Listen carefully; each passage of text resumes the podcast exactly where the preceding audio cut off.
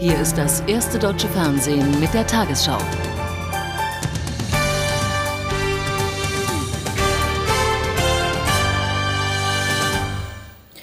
Die Symbole der Macht fallen in der irakischen Hauptstadt. Am Nachmittag wird eine tonnenschwere Saddam Hussein-Statue in Bagdad zu Fall gebracht. Weltweit sind Millionen Fernsehzuschauer live dabei. Mehrere Stunden hatten Iraker versucht, das Standbild des Diktators vom Sockel zu stürzen. Und letzten Endes gelang es ihnen mit amerikanischer Hilfe. Guten Abend, meine Damen und Herren. Nach drei Wochen Krieg haben die verbündeten Streitkräfte den Kampf um Bagdad für sich entschieden. US-Truppen melden, das Zentrum der irakischen Hauptstadt sei unter Kontrolle. In Washington warnt die Regierung zwar schon vom Ende des Krieges zu sprechen, aber, so Vizepräsident Cheney, das Regime Saddam Husseins sei so gut wie zusammengebrochen.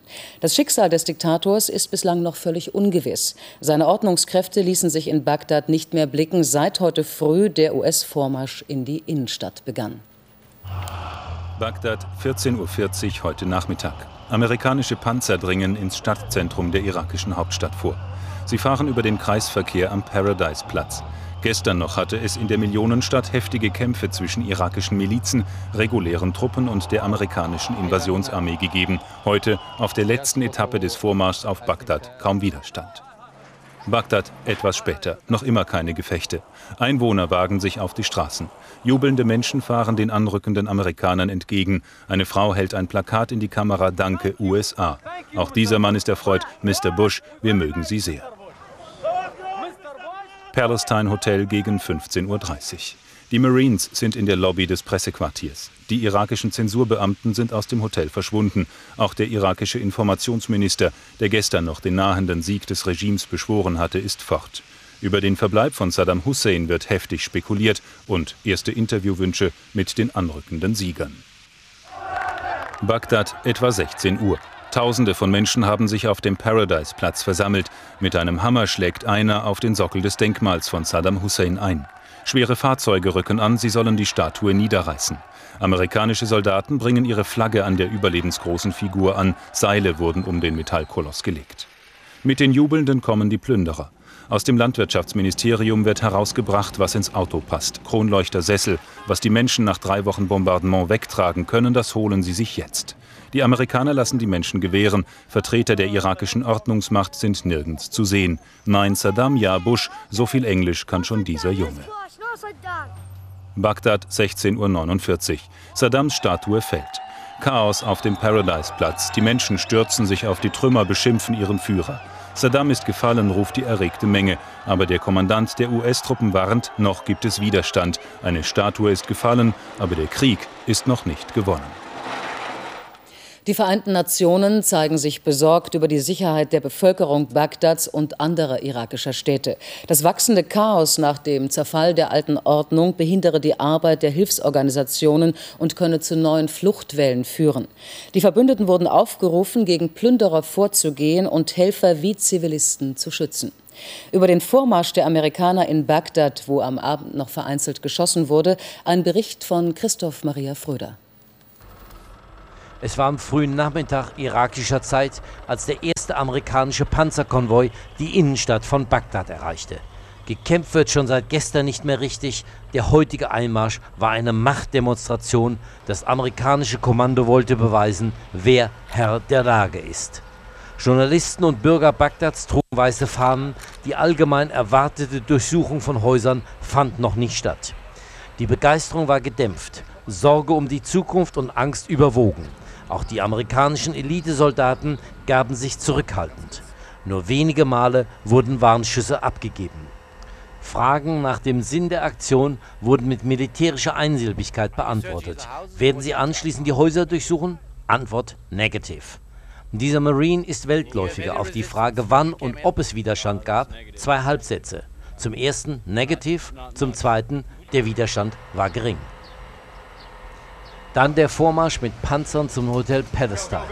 Die Marines gehen direkt in die Vorhalle des Pressehotels, geben sich sehr konzident. Wir erhalten zahlreiche Einzelinterviews.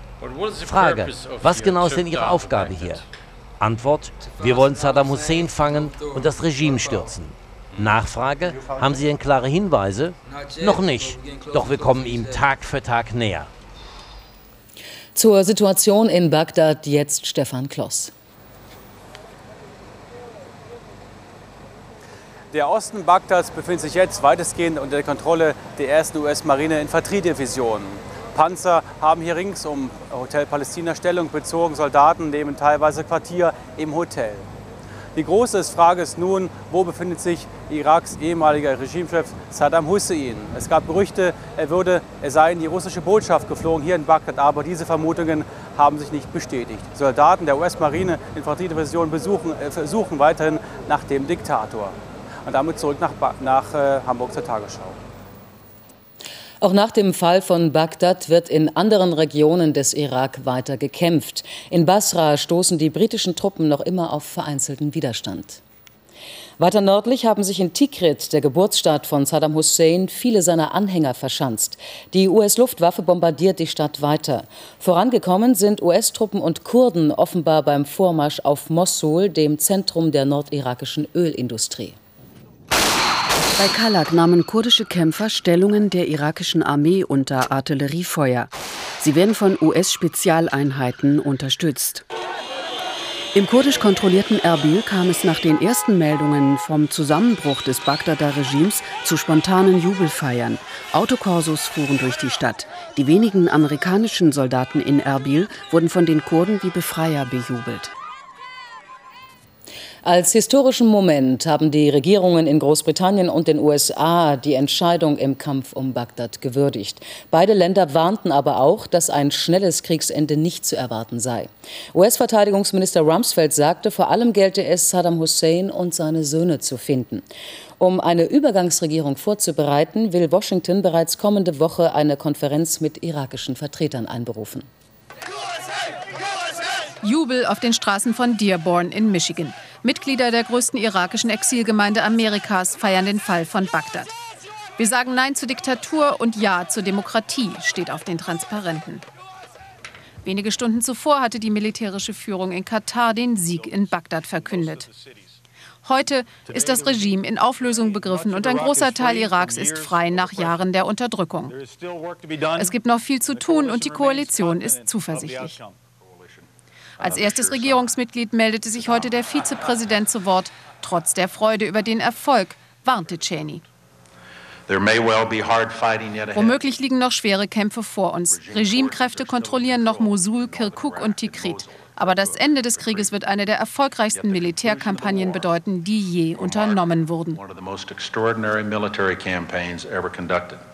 So sieht es auch Verteidigungsminister Rumsfeld. Heute, so sagte er vor wenigen Minuten, sei ein guter Tag für die Menschen im Irak. Die Szenen freier Iraker, die in den Straßen feiern und Saddam-Statuen herunterreißen, sind atemberaubend. Sie erinnern an den Fall der Berliner Mauer und des Eisernen Vorhangs. George Bush selbst reagierte heute zurückhaltend. Der Präsident sei jedoch entschlossen, alle Ecken des Iraks zu befreien, so Donald Rumsfeld. Zum letzten Stand jetzt aus Washington Tom Burrow. Präsident Bush sah sich die Straßenszenen aus Bagdad im amerikanischen Fernsehen an.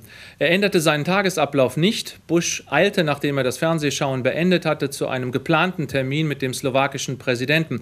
Dabei soll er im Vorbeigehen seinen Mitarbeitern zugerufen haben, Sie haben ihn gestürzt. Er meinte die große Saddam Hussein-Statue im Stadtzentrum von Bagdad. In etwa 20 Minuten wird Bushs Pressesprecher Ari Fleischer im Weißen Haus eine Pressekonferenz abhalten. Wahrscheinlich wird er dort weiter zur Vorsicht mahnen, dass der Krieg noch nicht vorbei sei.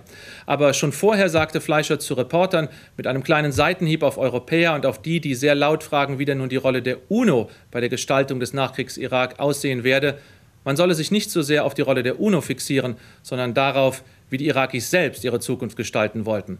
Und damit zurück nach Hamburg. In der deutschen Politik sind die Nachrichten aus Bagdad einhellig begrüßt worden. Vertreter aller Parteien äußerten die Hoffnung, dass der Krieg nicht mehr lange dauern werde. An der amerikanischen Botschaft, wo bisher nur protestiert wurde, eine spontane Reaktion auf die Entwicklung im Irak. Im Lagezentrum des Kanzleramtes ständig neue Bilder aus Bagdad. Jeder Tag, an dem der Krieg früher zu Ende gehe, sei ein besserer Tag, so der Kanzler. Aus dem militärischen Sieg müsse ein politischer Gewinn werden.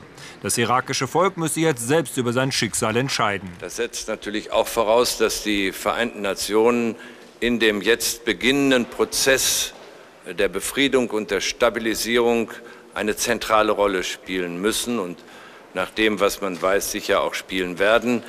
Deutschland wolle nun eine Rolle beim Wiederaufbau übernehmen. Erleichterung auch bei der Opposition und auch hier der Blick nach vorn. Ich glaube, dass die internationalen Gespräche doch hier zeigen, dass die UNO eine Rolle spielen wird bei diesem Wiederaufbau. Ich bin froh, dass alle gesagt haben, Deutschland wird sich einem Wiederaufbau nicht entziehen. Deutschland, so die Liberalen, müsse nun mit den USA wieder ins Gespräch kommen. Zweitens sollten wir uns selbstverständlich auch am Wiederaufbau beteiligen, am besten unter dem Dach der Vereinten Nationen. Wenn auch die Mahnwache an der US-Botschaft weitergeht, so herrscht quer durch die Parteien Einigkeit darüber, dass Deutschland dem befreiten Irak helfen will. Völlig unklar bleibt allerdings, wie groß dieser deutsche Einsatz sein wird und wie er bezahlt werden soll. Der Kanzler will das weitere Vorgehen auch mit den bisherigen Kriegsgegnern Russland und Frankreich abstimmen. Dazu trifft er sich am Freitagabend mit den Präsidenten Putin und Chirac in St. Petersburg. Zur Entwicklung im Irak sendet das erste auch heute einen Brennpunkt gleich im Anschluss an diese Tagesschau. Das Europäische Parlament hat die Erweiterung der EU gebilligt. Damit können nächste Woche beim Gipfel in Athen die Beitrittsverträge unterzeichnet werden, mit denen die Union in einem Jahr von 15 auf 25 Staaten wachsen soll. In den meisten Ländern müssen die Verträge dann auch noch ratifiziert werden. Die Beitrittskandidaten sind Polen, Ungarn, Tschechien, Slowenien und die Slowakei sowie Zypern, Malta und die drei baltischen Staaten. Mit drastischen Einsparungen will die Rürup-Kommission zur Reform der Sozialsysteme die Krankenkassenbeiträge senken. Der Chef des Gremiums Rürup erläuterte heute in Berlin die Vorschläge. Das Sparpaket umfasst kurzfristig 24 Milliarden Euro. Für die Versicherten bedeutet es deutliche Mehrbelastungen, etwa bei den Zuzahlungen. Gesundheitsministerin Schmidt versicherte, sie wolle bei der Prüfung der Vorschläge soziale Aspekte berücksichtigen. 15 Euro Praxisgebühr, Krankengeld ohne Arbeitgeberzuschuss, Mutterschaftsgeld durch Steuern finanziert. Die Rürup-Kommission hat konkrete Sparmaßnahmen vorgeschlagen. Damit sollen die Beiträge um 2,4 Prozentpunkte sinken. Aber langfristig wollten sich die Experten nicht einigen. 200 Euro Beitrag für jeden Erwachsenen oder gesetzliche Pflichtversicherung für alle Erwerbstätigen. Die Frage zwischen Bürgerversicherung und Erwerbstätigenversicherung ist keine Frage, die wissenschaftlich, die analytisch entschieden werden kann. Es kann nicht Aufgabe einer wie auch immer gearteten Sachverständigenkommission sein, eine derartige Wertentscheidung zu treffen. Ministerin Schmidt will in den nächsten Wochen eine Gesetzesvorlage zur Gesundheitsreform vorlegen. Dafür sollen die einzelnen Vorschläge zur kurzfristigen Entlastung der Krankenkassen genau geprüft werden. Ich muss dafür sorgen, dass es einen Ausgleich gibt zwischen Arm und Reich, und ich muss auch dafür sorgen, dass es einen Ausgleich gibt zwischen dem, was ökonomisch erforderlich ist und was aber auch sozial notwendig ist. Das Solidaritätsprinzip soll also auch weiterhin Grundpfeiler der Krankenversicherung bleiben. Die Rürup-Kommission hat den Ball zurückgespielt. Nun müssen die Politiker entscheiden. Die hätten sich eigentlich von den Wissenschaftlern eine konkrete Empfehlung erhofft, um notwendige Reformen und Einschnitte besser begründen zu können. Einfacher ist für sie die Aufgabe heute nicht geworden.